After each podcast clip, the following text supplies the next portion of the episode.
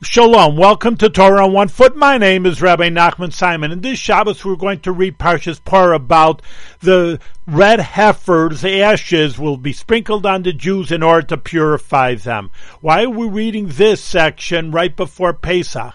Well, on Passover, you had to be pure in the times of the temple to re-eat from the Paschal lamb, the Korban Pesach.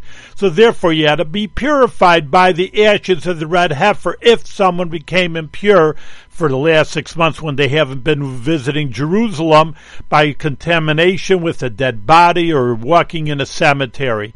So therefore they had to be purified. And we read it also, so we should be purified, at least in a spiritual sense, because really no one has the ashes of the red heifer nowadays for the last 2,000 years.